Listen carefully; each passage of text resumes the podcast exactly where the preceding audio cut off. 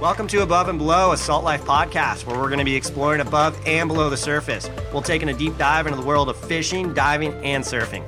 Every week, we're going to sit down with experts to learn more about them and get their freshest, hottest takes on all things salty.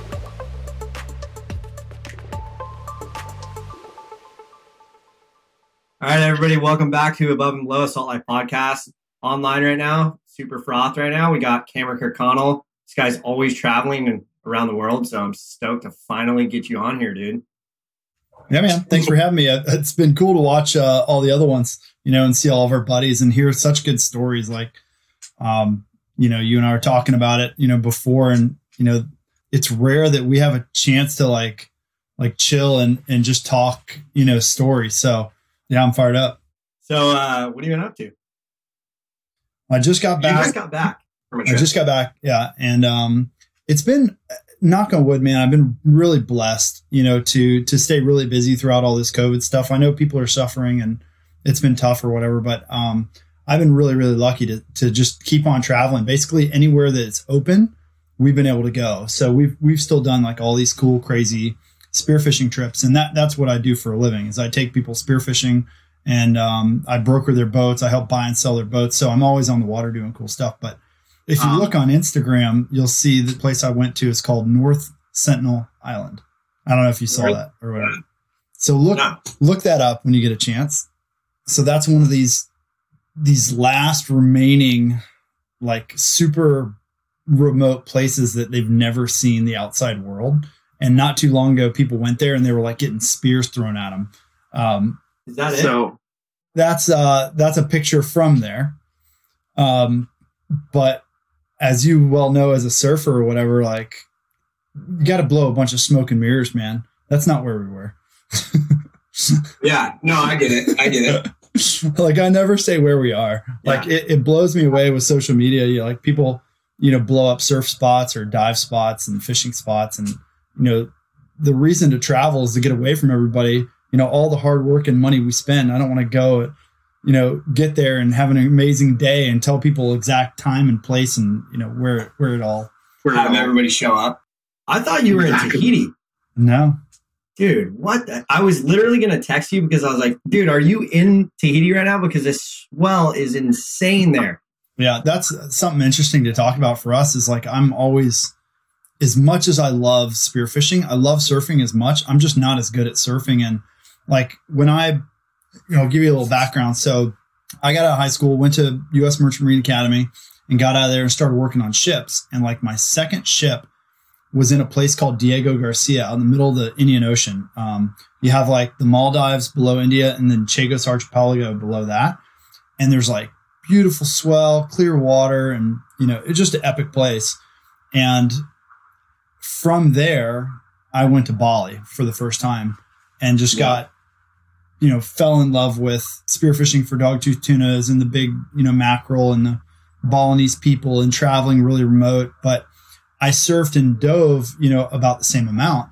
But the better I got at spearfishing, the less people came to go surf with me. So my surfing skills have like probably come down a little bit. And I'm so spoiled from having been to God knows how many countries. I think I've been to like 90 countries. Are you kidding um, me? Yeah, dude, I've been so many places. That is um, so sick. Like, name five places I bet you've been. Into Australia. I don't know. Africa. Yep. Have you been Africa? Oh yeah, all over Africa. Have you hunted in Africa? I haven't. Like, my big thing with hunting is if I'm going to hunt, I want to hunt something that's good to eat, and uh, part of that whole experience is you know being with your friends and you know being able to bring it home and cook it and all that, and uh, you know I'm it's there is some really good stuff there to eat, but most of the times we go to Africa, we're going for dogtooth tunas and we're going to like super yeah. remote. Like that's the most remote I think I've ever felt is being on some of those coastlines and like looking ashore and seeing guys like literally in like the loincloth and uh you know being like we're not stopping here. We're gonna keep going. That's pretty heavy. Yeah. Is the water like super cold over there? Or is it it kind of depends, depends, on where you're at. It depends, man. Like, have have you ever surfed in Japan? Yeah, I surfed the Sea of Japan in the snow. That's pretty wild. So okay, so, so you're backside. Yeah. Right. So before ever traveling there, I had no idea what to expect. And it would be like, I think it was like January or February, and we were in Okinawa. And um, like as we were getting to the island, you know, this is when I was working on the ships, like I saw all these buoys. So I just marked them on the GPS and I like I used the ship to like mark them. And then we got into Japan or got into Okinawa and I talked to the agent. I was like, hey man, like I love to spearfish. I love to fish. Can you get me a boat to go out there? And um, sure enough, like the the next you know week, he comes. He's like, yeah man, I got you set up. So I asked the captain for the day off, and the uh, this guy comes alongside with this like traditional you know Japanese fishing boat. I like climb down the ladder, get on there, wave goodbye. The guy doesn't speak a word of English. I don't speak a word of Japanese and I just showed him the GPS numbers. I was like, this is this is where I want to go. So yeah. we go out there, get out there, and like he gives me like a rice ball with like some fish in it, like for you know for breakfast. We get out there, and I was like, okay, go up current, and I'm jumping in here. I jump in, and like first dive, I shoot a wahoo, and as the as the buoy comes by me, I had my second gun on the on the buoy. I grabbed that gun, shoot a mahi, and his eyes were like this big. He was like, "Holy cow!" Because he full on like thought I was gonna die. Um, throw those in the boat and just had like one of the most epic days ever. I think I had like thirteen or fourteen wahoo and like twenty mahi, a couple yellowfins. Like me? it was out of I control. I didn't even know those fish were over there. I guess it's. I guess see them from the ship. You're 100 feet in the air. But Dude. what what I didn't realize, you know, growing up, you know, before the internet and all this stuff, like the only spearfishing I thought existed was like in the Caribbean and in Florida. Like I didn't realize yeah. it could be done all over the world. And there's a current that's exactly like our Gulf Stream over there on the on the east side of Japan called the Kuroshio Current, which brings this warm Gulf Stream water basically up the coast. So while you're in the Sea of Japan, that east side of Japan is kind of like North Carolina. You know, it has this warm water coming through there. So you know, where I was going with that is like, I'm always watching the weather everywhere in the world. Like, I know you guys watch it for surf for doing your strike missions, but for diving, it's the same. Cause like now that I've, you know, I've got guys that can do the trips and we'll say, okay, these are your two weeks. We're going to go wherever in the world is good. And that was always my drive is to go to the absolute best place at the best time and get the biggest fish. Like I always wanted world records. And obviously, in trying to get world records, there's a lot of days that you're not shooting fish. So most days I'm shooting like something about this big, you know, for dinner and letting yeah. plenty of big fish go. Cause my mindset always was, you know, say the, say the record for, you know, yellowfin tuna is, is 250 pounds. If you shoot a 200 pounder, he's never going to have a chance to get there. And you can tell like you know that fish is going to get there. So let that one go. Shoot a 50 pounder. So many many times you know i let incredible fish go in hopes that i would be able to get the records. And yeah it's uh, it still drives me to this day. Like i figure you know if if i'm going to spend my own personal money and go to a place like i want to blow it up. Like i want the best yeah. chance for like epicness have you ever uh fished like super super cold water spearfished yes. And again, like before we knew about like good wetsuits and stuff, uh, New Zealand and South Australia. Speak actually, here's a good question for you. Have you ever had an encounter with a great white? I have, yeah. Tell me in about Oregon. It. Oh God. Um, we surfed a wave just south of Lincoln City. Where I was on my actually no, I was paddling. I was at the wave. We were trying to paddle surf this wave that you're supposed to tow. Is that the one up uh, north of San Fran? No, no, no. So this one's like uh, Northern Oregon. It's called the Yeti. It's it's psycho. Anyway, so I tried paddling that wave for a little bit. My buddy started yelling at me. He's like, "Dude, get in, get in, get in!" And he came and got me on a ski, but um, he saw the shark at first, and then like two seconds later, I saw the fin just like kind of pop. Both fins just like roll. Oh so I God. guess there's like a huge, a huge white that lives out there, and he just cruises like super sketchy. I mean, every time I'm up there, I'm kind of sketched out because it's freaking cold water and like that's all your mindset's thinking about is like seeing a great white. But Jesus. yeah, that's the that's the only encounter that I've seen like had where I was like kind of nervous because it was pretty close to us. If I was on the jet ski, I'd have been like, yeah, whatever, it's all good. But I was in the water, so those things are no joke, man. Like I don't think people understand, realize how big they are. Like, I mean, I couldn't tell you a day in the last thousand days of diving that I have not seen a shark, but the difference between most sharks, even a big tiger shark and a great white, is a night and day different animal. Like a great white's mouth is bigger than my shoulders for the most part, and their wingspan is like a it's a car. Like their backs are gigantic, so they're not phased in the least about an animal our size. Knock on wood, man. I have not had very many encounters with them. Um, I've really only had two. Uh, the first was in really cold water in Australia. That's what made me think of it. Um, and I was I was living in Australia at the time, and I got an invite to go down south um, because the marlin were like going off, and I'd never shot a marlin. So we went down south of uh, of Sydney and um, met some guys that I'd never been diving with or whatever, and they're like, "Come on, you know, let's let's go dive." So we go out there and we dive this spot, and long story short, I shoot I shoot this this marlin like probably a 250 300 pound marlin. Wasn't a giant one. And as you can imagine they're crazy strong. So it's like towing yeah. me and the boat picks up all the guys or whatever and it's towing me along or whatever behind it. And i'm like you cheering. And i look over at the boat and all their eyes are like just giant like japanimation eyes. And they're like just like freaked out looking and i was like okay you know they're they're stoked on you know the marlin or whatever so towing towing towing and then blah, blah, blah, and it's gone I'm like, what the heck? And the boat like right there picks me up, gets me in, in the boat. And um, I was like, oh, can't believe I lost it. Like the line was broken. Like, I, you know, the best chance we've ever had for Marlin. I think we'd already seen like 10 in the day. And I was like, dude, let's go back. Let's go back. And it's this like high spot out in the middle of nowhere. And they're like, nah, mate, we're not going back. Eh, let's go and show and shoot some kingies. I was like, are you freaking kidding me right now? I was like, we're going back here. No one has ever seen this many marlin a day. We're going to go back. I'm already like re rigging. I was like, get back in the water. And there's like five guys. And they're like, no, we're not getting in. I was like, you freaking see, like going off on them. Finally, one guy's like, all right, I'll get in with you. So we get in, dive, and sure enough, we see another marlin. And after about 30 minutes, I mean, the guy's like right next to me the whole time, too. I'm like, dude, spread out, like get on the other side of the bait ball. Like, give, me, some, give me some room, man. He's like, nah, no, nah, I'm gonna stay right here by you.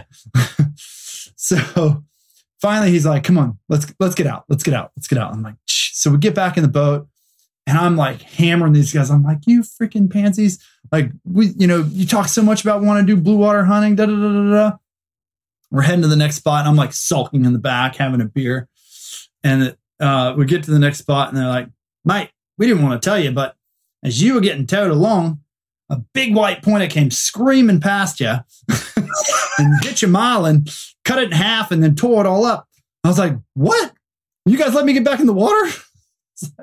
you know what the gnarliest part about that is? Is Australians are psycho too. So for them to say something, it must have been like a pretty big one too. Oh man.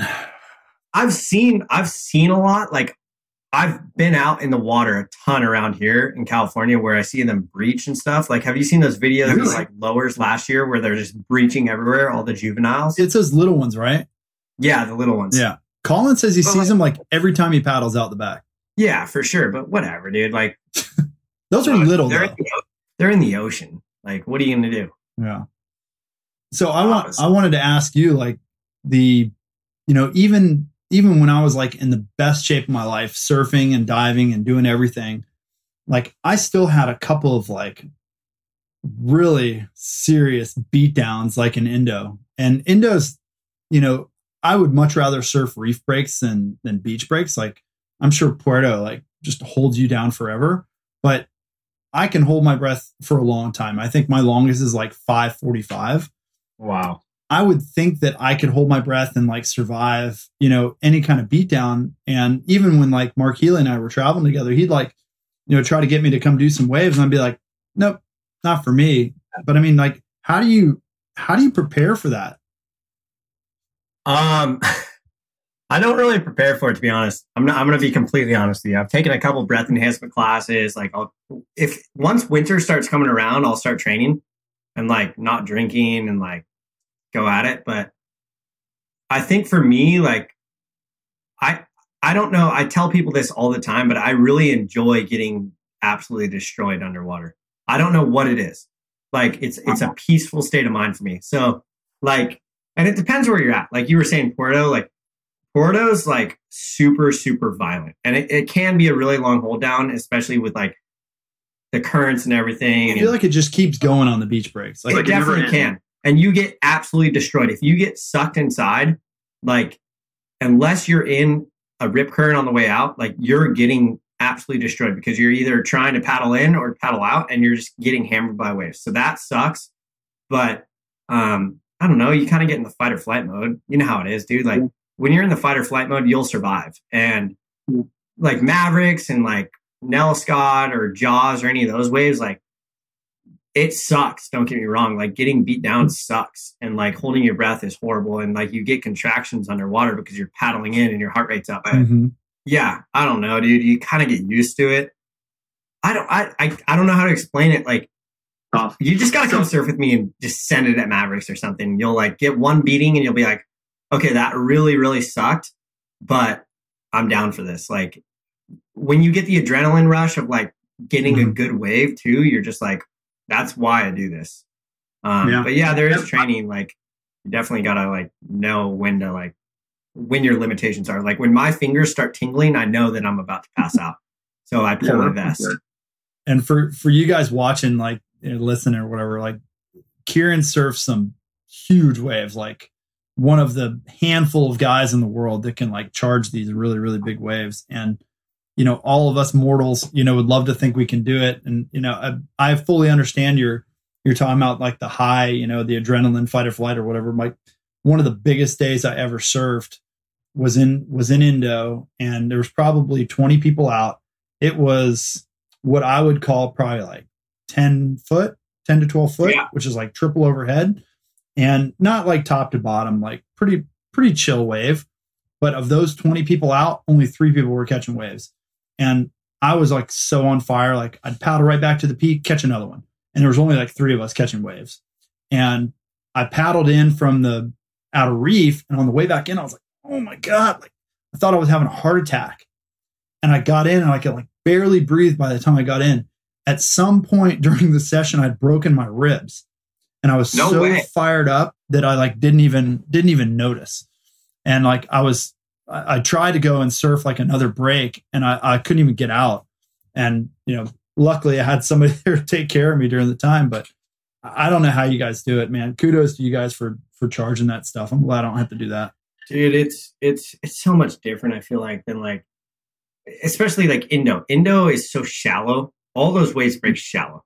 Like if it was 10 foot in Indo, I'd probably be more nervous than it, it's still got plenty of water though. It's not. It depends on the wave though too. Like that's the thing. Like you know, if you read about waves, like you read about Uluwatu and Padang Padang and Yang Yang or whatever, like hmm. like tide makes a big difference. Yeah.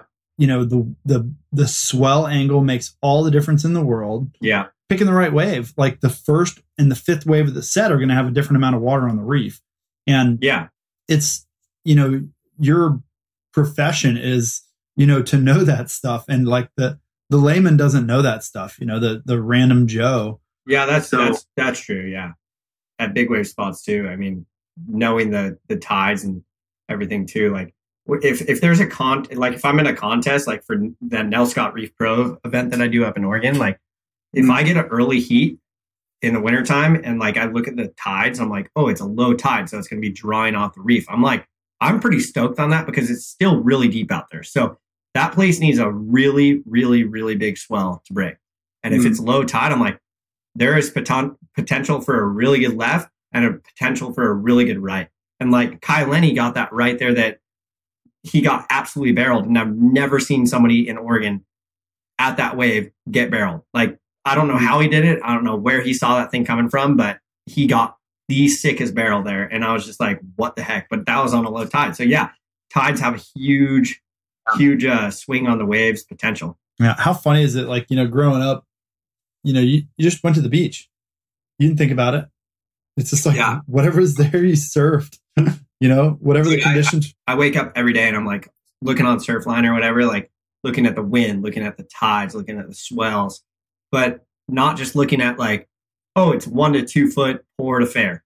I look at like, oh, it's two to two to three foot at 16 seconds or whatever. You know, you look at the swell periods and you look at the direction of the swell and it's crazy. It's so specific, man. You guys You know- probably you probably look at that as a spearfisher too though because Oh, there's so oh, dude. many currents that bring in fish. I have it's funny because I've passed it on to my son and I don't I don't know how, but I have the worst FOMO, like fear of missing out. And Yeah. with with spearfishing, obviously, um, you know, if there's a chance of me being a savant at all, it's for spearfishing stuff. And the way my mind works, like I'm looking at the whole world all the time, all the conditions, the moon, everything like that. And God forbid someone puts a photo up on any social media, I guarantee you I can find out when and where that was That's so funny. it's the it's the the best and worst thing. Like social media like is an essential thing for you know my business obviously but at the same time like i have to be so careful putting stuff on there in my mind because Yeah. i think that everybody thinks like me. And i know that's not the case but if i can think like this and the way i you know put things together i know there's other people doing that. And same thing with waves. Like you can see a wave say there's 20 big wave spots in the world guaranteed i can pull up a picture of any wave in the world you know and i can give you two things about it i can give you the time of year and one of the people that's there and you can find out what wave it is for sure. you know it's the same thing with spearfishing and i've always held the stuff like really close to my chest because you know my drive was always a world record and i know the values that i hold you know when i go to a place and respect it and it's it's just not the case with everybody else so i'm like crazy psycho about like protecting spots and protecting you know contacts for boats and everything because people go and screw places up like 100%. one of my favorite places in Indonesia. It took me six years to even find it. And it came from a recommendation from a buddy. A buddy was like, go to this place and check it out. So me Yeah. and two other guys went there and like had a fantastic trip. I shot a world record dogtooth tuna. We shot a couple other good ones. Within like two years, somebody found out about it and they just wiped it out. Yeah. That's the that's know? the problem though. I mean, I know surf spots that nobody knows about. You know, like you have to have the ability to trust somebody to not say anything too. It's tough, man. It's just super hard because you want to take photos and you want to take videos, but you also Mhm. need to take the photos and videos where you can't see any backdrop. You Right. can't see anything. Like your photos that you're posting are wide open ocean, so it doesn't matter. Like shit, I'm gonna take a photo right now. Cool. I'm holding this fish. Like I would think it's in freaking Cabo, you know, like whatever. Right. You could that's why I always tag like if there's a certain spot or something, I'll like tag New York or I'll tag uh Lemoore, California, Kelly Slater's wave pool. Just the most random spots.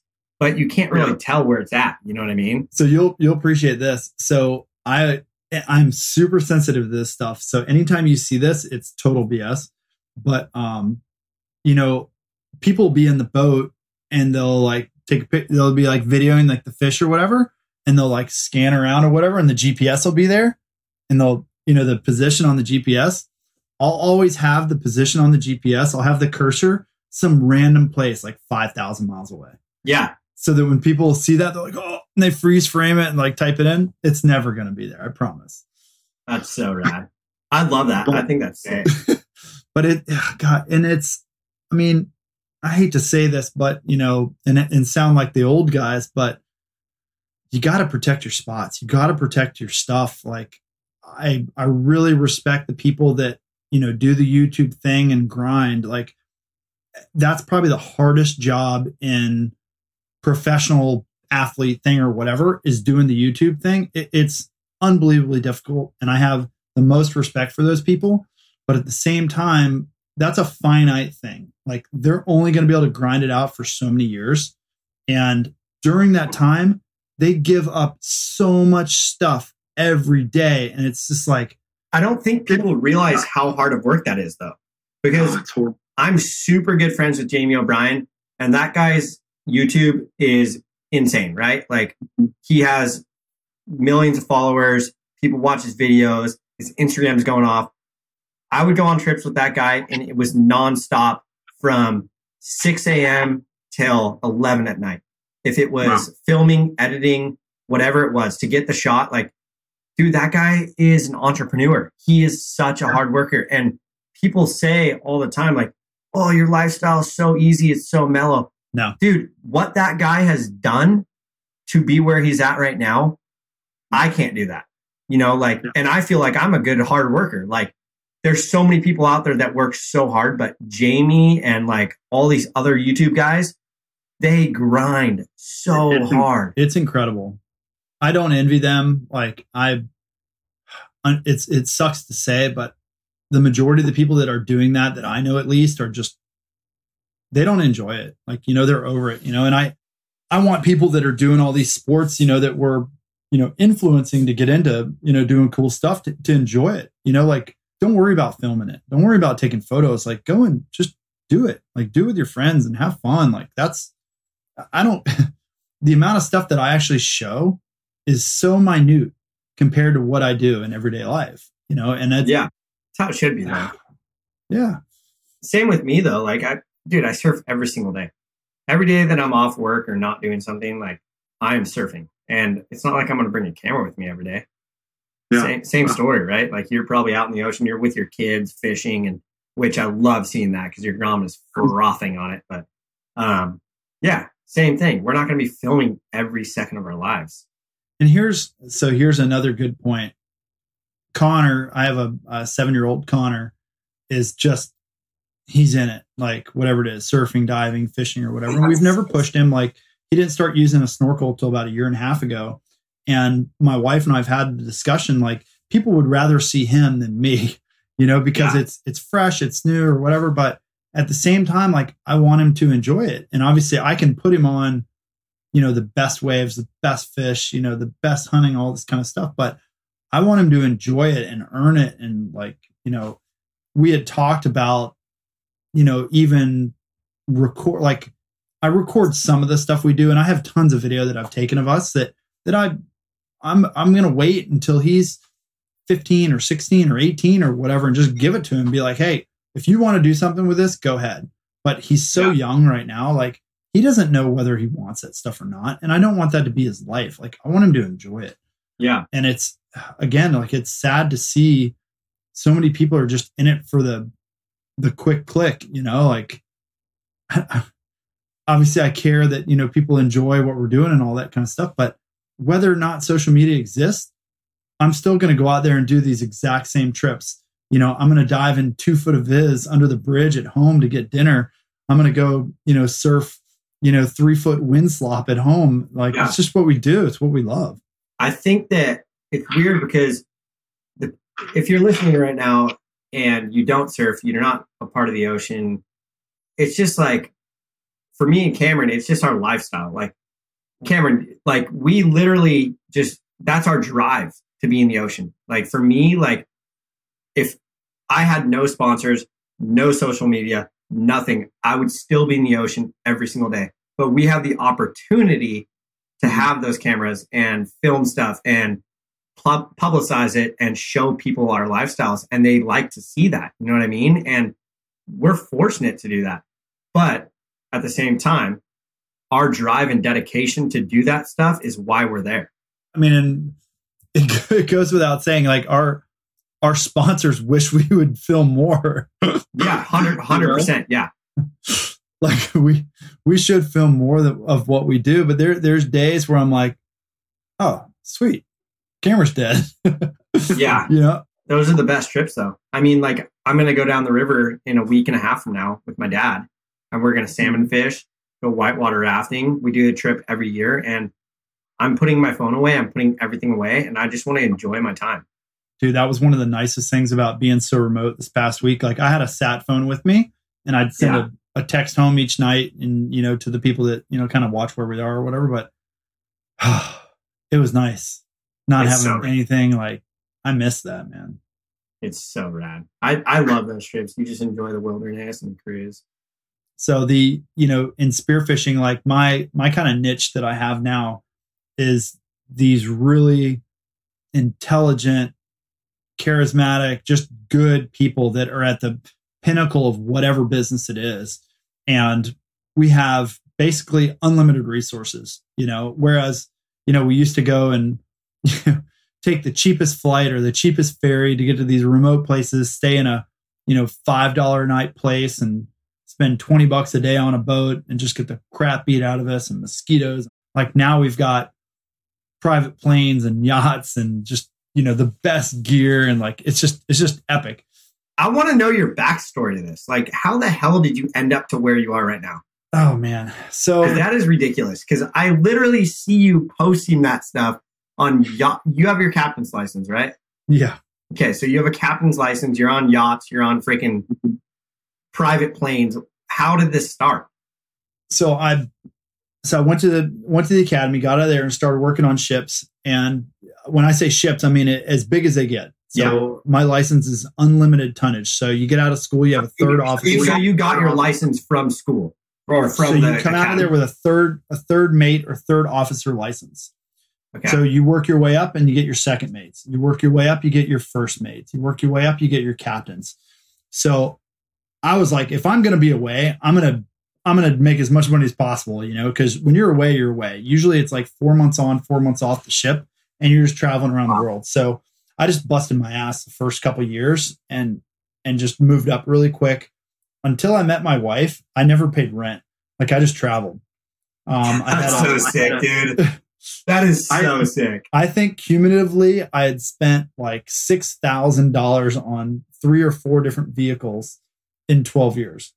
Wow. You know, like I'm sure you've done it as well. I can go to Australia and like I had like a five hundred dollar station wagon.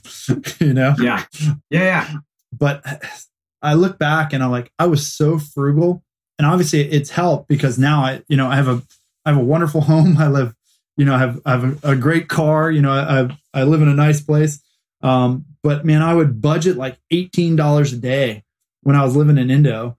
And, um, yeah, it was pretty rad. So that's like high rolling there though. Oh, dude, I was baller. That's including like five big bintangs a day. Yeah. And, and your stay and food and everything. Yeah. So, so I worked my way up and on the ships, like you've got you've got a lot of time to yourself. So I would write a lot. So I'd write every everything about like the trips that I'd just done, and I would look at the charts all day. So I'd look at these charts and going by what I had learned on the time off, figure out that okay, this place is probably going to have surf. This place is probably going to have the type of diving that I like.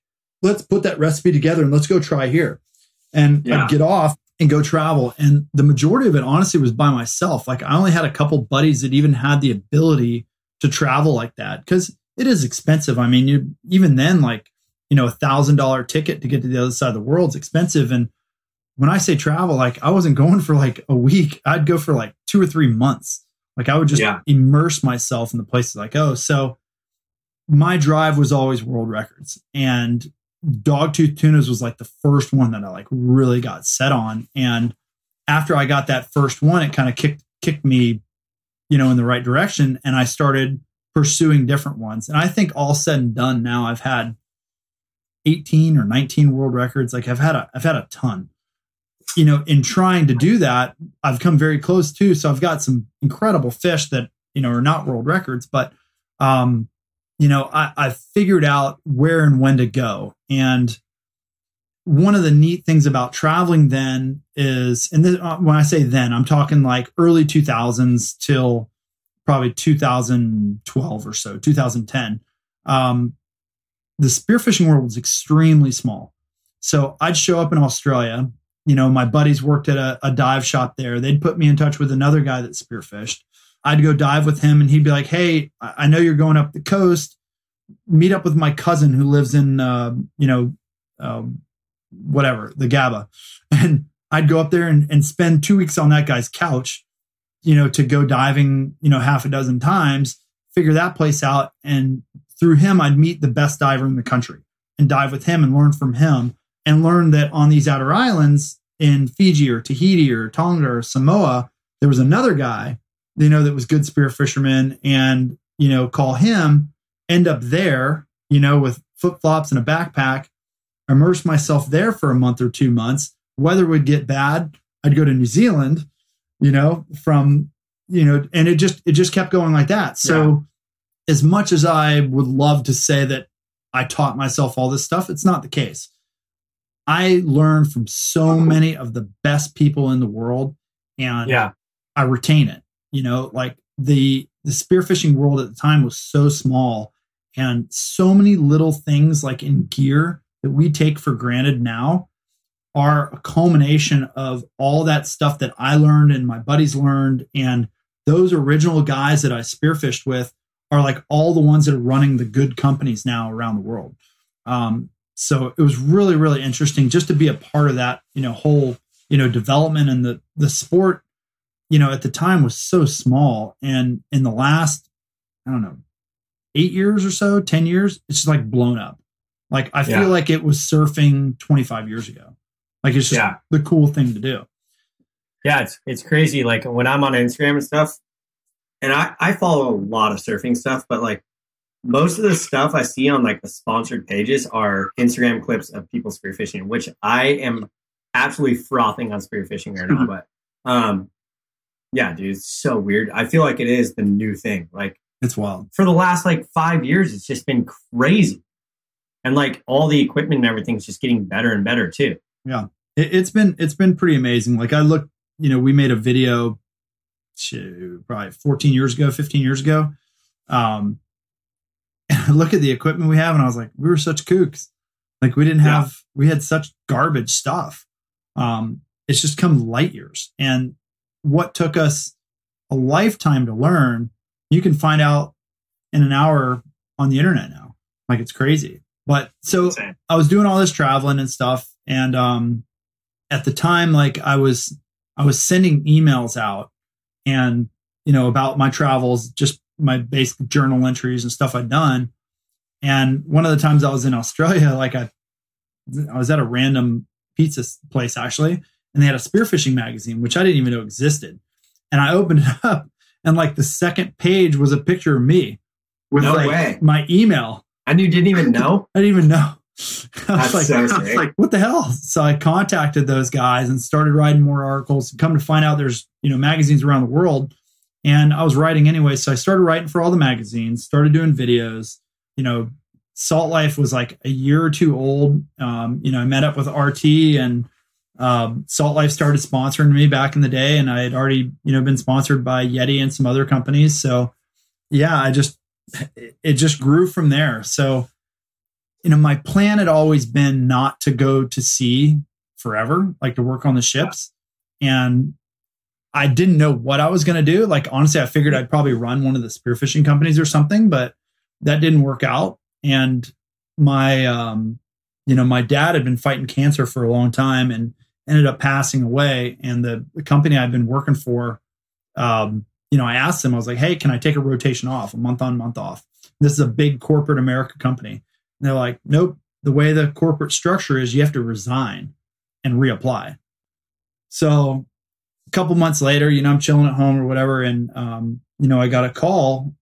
Somebody asked me to take them spearfishing, and I was like, okay. And they're like, well, what are you going to charge? And I, was, I just told them the same number that I've been making as a captain, and I was making bank as a captain.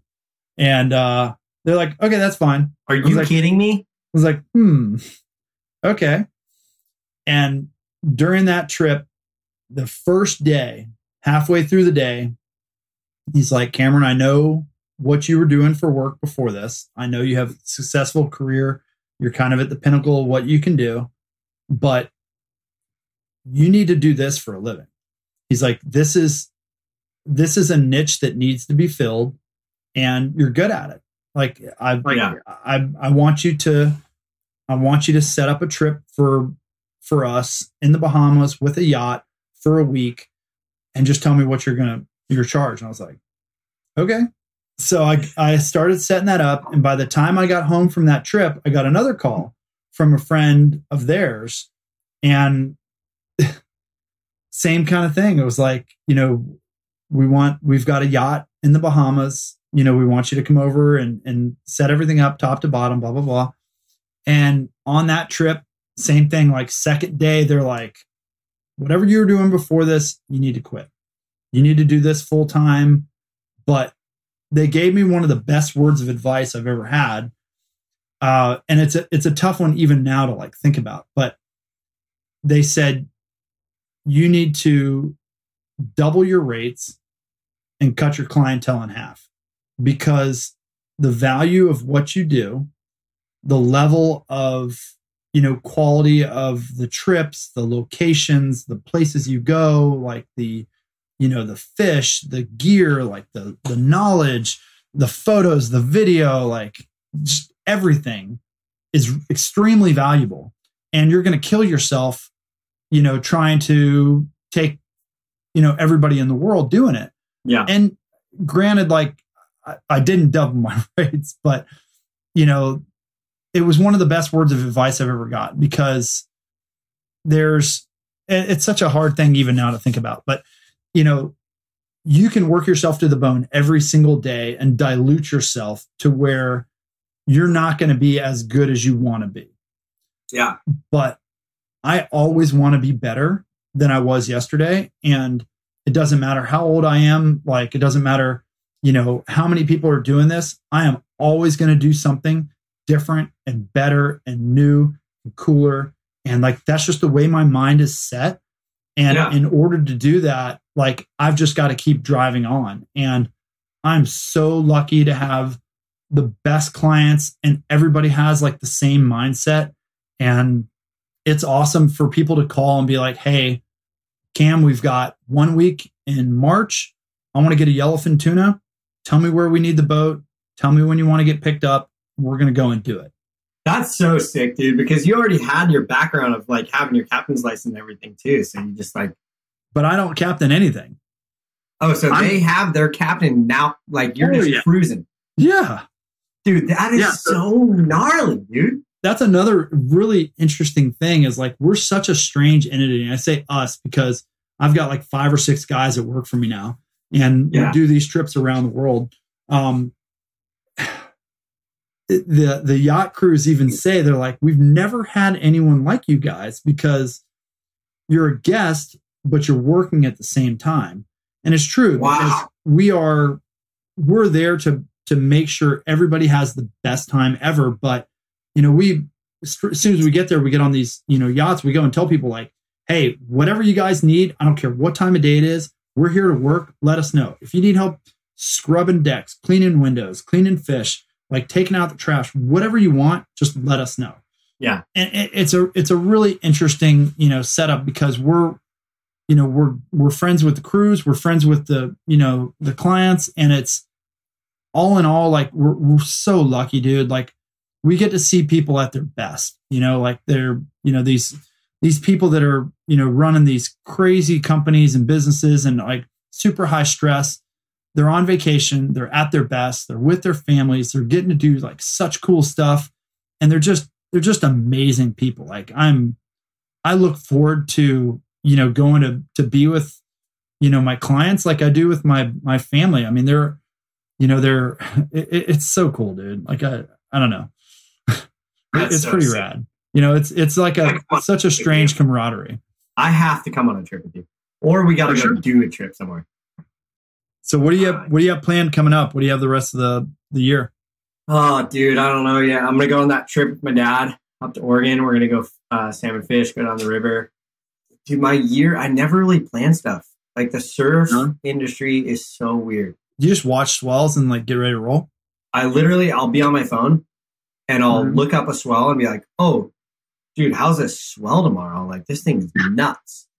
Like that hurricane that's on the East Coast. I was just looking at that. Like, oh, should I go to the East Coast and like surf the East Coast? That's how I am. Like, I'm like, oh, Really? dude, this swell is nuts in Mexico, or this swell's nuts in. So how how does it work for most of the like the pro surfers? Like, do they just have a budget with their sponsors to be able to roll? So, um, somewhat, yeah. I mean, you get a travel budget and stuff. The same thing with like the snowboard industry and everything like that. Like, you get a travel budget, you get your sponsor money. Um, obviously, if you go over your travel budget, then you got to pull it out of your own pocket. But it, like, I, I'm very conservative with the way that I spend my money on swells and stuff. if I don't think it's worth it, I won't go. Um, and that's that's just from traveling a lot and being at swells and seeing what they're looking like. It's the same thing with fishing, right? Like you'll look at the wind or look at the storms that's coming in for and the currents and everything. You'll be like, I don't know, dude. I don't I don't think fish are going to be there, right? Like, Got to be right. I'm like, yeah, and Mhm. I'm like, uh, I don't know if that's worth it, but um, I don't know, man. Like everybody kind of does their thing, and it's weird though because you say that, and when I do pull the trigger on a swell, everybody's there. Right. It's super weird. Like you'll show up and you'll be like, "This is weird." Like every single person, Everybody's every on the plane, person- right? yeah, people are on the plane or like you'll show up and you'll be like, dude, oh, I got a rental car, car with Hertz. And then somebody will be like, oh, I didn't get a rental car. I was just going to try to get one right now. I'm like, just hop in the car, dude. We're on. And then they're like, oh, I got the hotel room. All right, sick, dude. I got the rental car. You got the hotel room. It all equals out. Like we're on, dude. And then we just like flow with it, dude. It's, it's funny. Like, I don't know, man. So- you just look at swells and go. So imagine the, and this give you a little more insight into like what I do. Obviously, I, that's basically what I'm doing is chasing swells, but it's with fish. Yeah. There's a lot on the line. Like, I mean, literally hundreds of thousands of dollars, like for these trips. And it thins the crowd pretty quick for the people that will go no matter what. Like, I'm the first to call it off. I'd be like, it's not going to be good. It's not worth it. Let's go somewhere Yeah. else. Let's can it. Um, and it's, man, that is a tough call to make. But like you said with surf, like it's, I, I I've always thought of it as my own money. do you book flights like in advance or do you book it like night before? Because It for depends. us, I'm literally booking. I've booked flights like like two hours before my flight because Yeah, I'm same. looking at swells at three in the morning, looking at the buoys to see what it's going to do, and then I book the flight at like three in the morning, and then I'm like, all right, cool, my flight's at six or seven a.m. I got to leave right now. Same. I've got a lot of stuff that's planned out because like I know historically like it's going to work. And I can Yeah. see, you know, the water temp, the clarity, um, you know, the current. Like I know the fish are there from the captains that are there, but there is some stuff like like I'll say we're planning on going to North Carolina or whatever in the winter. Well, it's blowing 20 knots and it's eight foot seas. Here's our other three options, you know, within, you know, a four hour flight. And I'll send those to the guys and we'll go Yeah, Um, you know and it's i like that stuff you know that's how i used to roll like I like when I like when travels just flip flop and you're like, okay, it looks like we're going here now. But it's also a big Yeah. difference too because you're spending so much money on fuel and everything. And for someone me, and for me, money yes, but it's still a lot of money, which even is worse because if you don't put them on the fish, that sucks, dude. Like that's Dude, horrible. For me, I spend a thousand dollars on a plane ticket, maybe a hotel, depending on where we're going. If I don't know somebody, and I'm like, okay, cool, I lost a thousand dollars if it's Right. bad. Now imagine me like and that and that's exactly where my mind is at. It, it's my money. I do not want to lose anybody else's money. No, that's You know- horrible. and that's why i get paid to do what i do is because i've already lost the money myself you know making bad decisions. And sure enough like eventually you're going to have a chance where let's things aren't going to go great. You might not have the best conditions or whatever but it's my job to make that call. And that's you know your job as a you know surf, surfer or whatever to make that call too so it's it's Yeah. a different level of um you know stress but Yeah, I would be way more stressed on this side. I just get there and I'm like, oh, it's shitty. Okay, cool. I'm gonna go try it this wave over here, and you're like, oh, it's it's bad. Like we just kind of blew it. That's gnarly. it's tough and i mean the there's plenty of other people that are doing what i'm doing now and i mean they they show their colors pretty quick you know because there's plenty of divers that are fantastic and they're probably better than me or whatever but i guarantee there's nobody has the experience or has spent as much money as i have personally to figure Yeah. out what i know and to know enough to be able to not make those mistakes for someone else and that's what i get paid Trust for is You are a very well known spearfisher because I literally was talking to my buddy the other day. His name's Sam Stammy. He's a firefighter mm-hmm. down here. And I was like, oh, yeah, I'm going to do a podcast with Cameron Kirkconnell. And he's like, you know Cameron Kirkconnell, dude? Like, you, your name in the spearfishing industry is nuts. And for me, even to be on this podcast with you right now, I'm frothing because it's fun to talk to you about this stuff and like get to know you more and more. I know we know each other from the past, but like just to mm-hmm. talk about this stuff, dude, like, and your past, like you just said, it's nuts. Like the places you've been, the, the fish you've shot is just nuts, dude. Like Oh. I'm like FOMO of you for sure.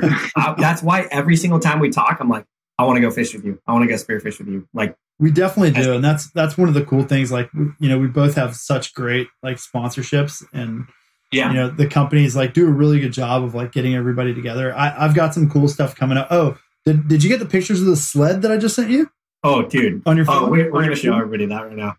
Tell them that story, dude, because I was when you told me that, I I just didn't know what to expect. I can't wrap your head around it. I expected what you sent me, but I was like, what the heck? Like this thing's gnarly. so one of my one of my my best sponsors, such a random, amazing like group of people is BRP, who have like Sea-Doo and Can-Am and all this stuff.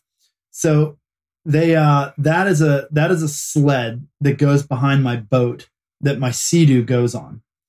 So I had this thing built. It's like a rescue sled that goes on the back of a Sea-Doo that like you know they rescue people in big big surf and there's a guy named Todd Bradley in Hawaii um, and I think it's called Waterman something or other. But you know, I'm trying to figure out how to get my Sea-Doos, which are massive. They're like 13 foot. These these fish pros that we have are insane. They're like I want to, dude. You don't know how so bad I want to get one of those. Like I talked to Ryder about it. I've talked to so many. Oh, Caio Ibelli in Brazil has a Sea-Doo stuff. Like, that's it. dude, I want one. Like, I want to try one. I want to get a freaking Sea-Doo. Michel Bourez So has bad. one in, in Tahiti as well. Yeah, they're insane. So anyway, so we're I've got the these fish pros and we're trying to figure out how to get them to the Bahamas. It's a long way. Like where I want to I, and this is the other challenge is like I never want to go like 10 miles. I want to go to like 150 miles. I want to go past where everybody else is at. You're so sketchy. The the the Sea-Doos are they're they're so sick. Like the technology on them is so badass. Like and it's standard like on the Fish Pro, you've got a, a GPS with a depth Yeah. finder and fishing rod holders and speakers. Like it's so rad. Do you know? Do you know Neil Holiday? I think he went out and caught a bluefin the other day out that way. Yeah, Yeah, he was with Pelts. Dude, yeah, he Yeah. works. He works for Sea-Doo now, and he. I saw him the other day when we went bluefin fishing, and he had his ski there, and I was like, "Oh, that thing's sick!" I didn't even know he was on the ski, but yeah, he ended up getting one. Yeah, that I I think I I helped make that connection. But anyway, so we're trying to figure out how to get these things really remote, and I've got two of them that need to go literally 200 miles from my house. So we looked at shipping them, and it was going to be like 20,000 to ship them. So this guy Todd makes those rescue sleds for big wave surfing, and um, he's like, "Dude, I'll make you one for the back of the boat, and you put the Sea-Doo on that." I was like, so done. Do it.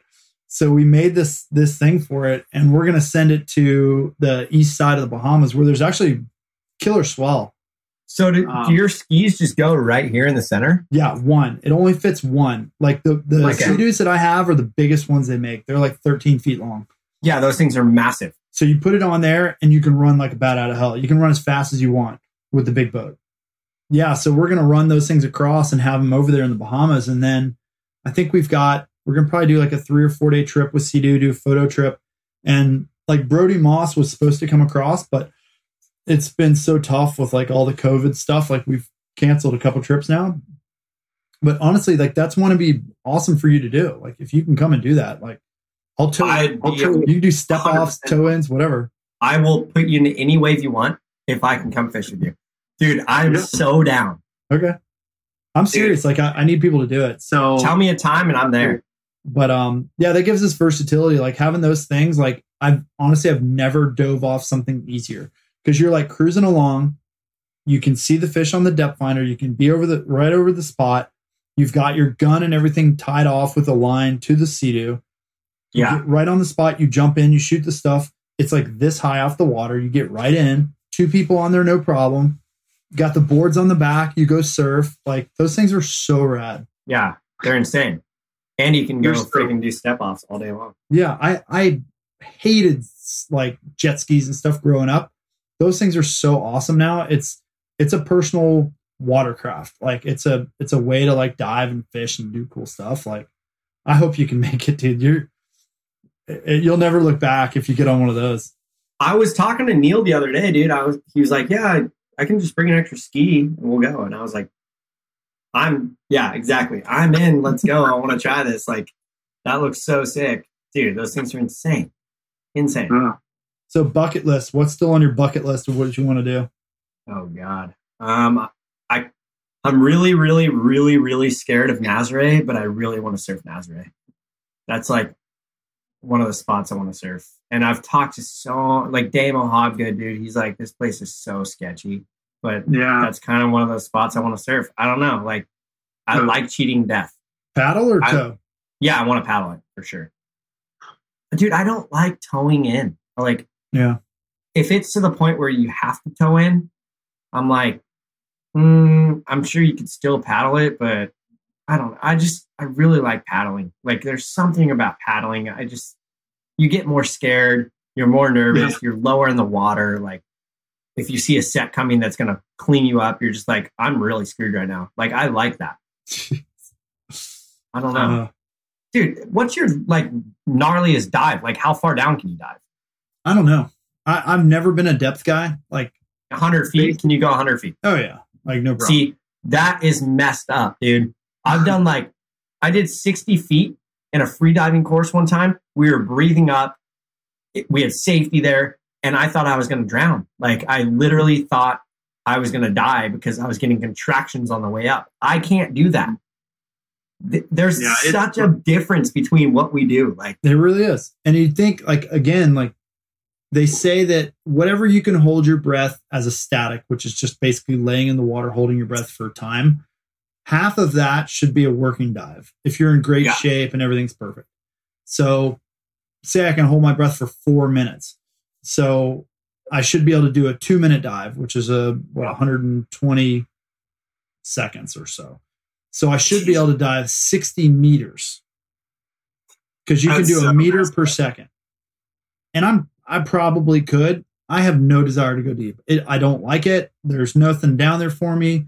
Past like 90 or 100 foot, when I like lay on the bottom and stuff, my ears fill with water, and I can only do like a dozen dives or so. I love that kind of like 70 to 90 foot stuff because it's it's just past what everybody else can do usually. And like my hunting ability is much stronger than my my diving ability. But my my diving ability is pretty strong, you know. But there there's guys that are just freak divers, and I remember when I was like first finding out about you know the fact that other people spearfished, there was a guy that could hold his breath underwater for like four minutes, and me and my cousin were like, there, there would be nothing alive in the ocean if we could do a four minute dive. But you have to have the combination of hunting ability and dive ability.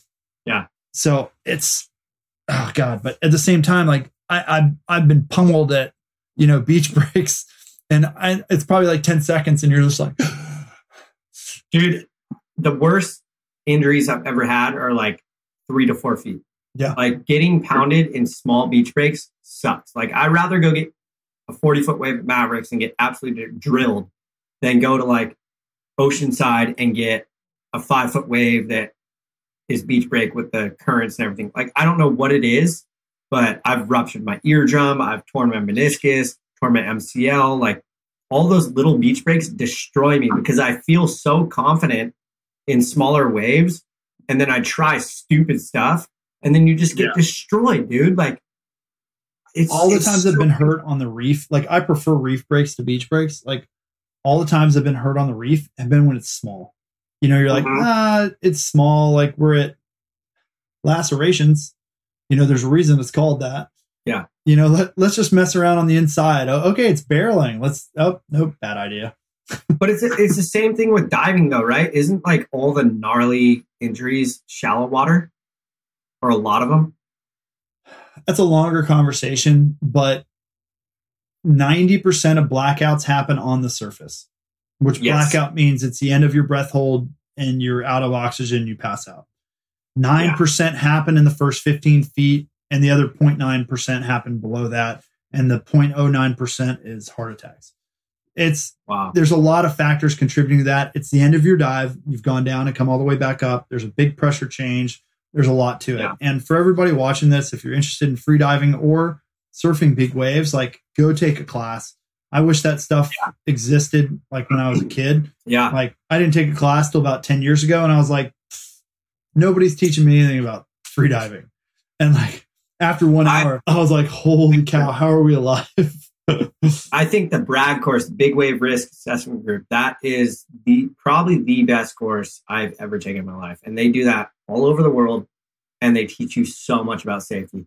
And that is probably the only reason I'm alive still. And a lot of people Really? are alive. Like the Brad course is so rad. Like for for big wave surfing, obviously, but like even smalls, small waves too. Like Brad course is insane. just probably relaxing and just knowing what to do. Like it, it's you, everybody learns how to get back to the surface on their own, you know. But Yeah. having someone teach you the best ways to actually do it and the best timing and technique and blah blah blah makes a big difference. Like it's it's eye opening. So yeah. I don't plan on surfing any giant waves anytime soon, but even still, like it to get me motivated to go out here, it's got to be big. You know, like Yeah. it just it just doesn't do much for me unless it's big. But um, stuff you guys get Well, into is pretty gnarly. It's probably late there, huh? Yeah, but dude, thanks for the time. Yeah, dude, that was sick having you on here. I'm super stoked I got you on finally. Your travel bug is just hitting you right now. Yeah, got to do it, man. It's what it's what drives Yeah. me. Thanks everybody for listening in to Above and Below. And uh, Cameron, thanks for coming on, dude. I really appreciate it. And we're stoked to have you on here. Yeah, buddy. Cheers. We'll talk to you soon. Thanks for listening to Above and Below, a Salt Life podcast. Make sure to follow us on Instagram at Real Salt Life. If you've enjoyed this podcast, rate and review us on Apple or Spotify or wherever you listen to your podcast to help spread the word. Stay salty. Phew.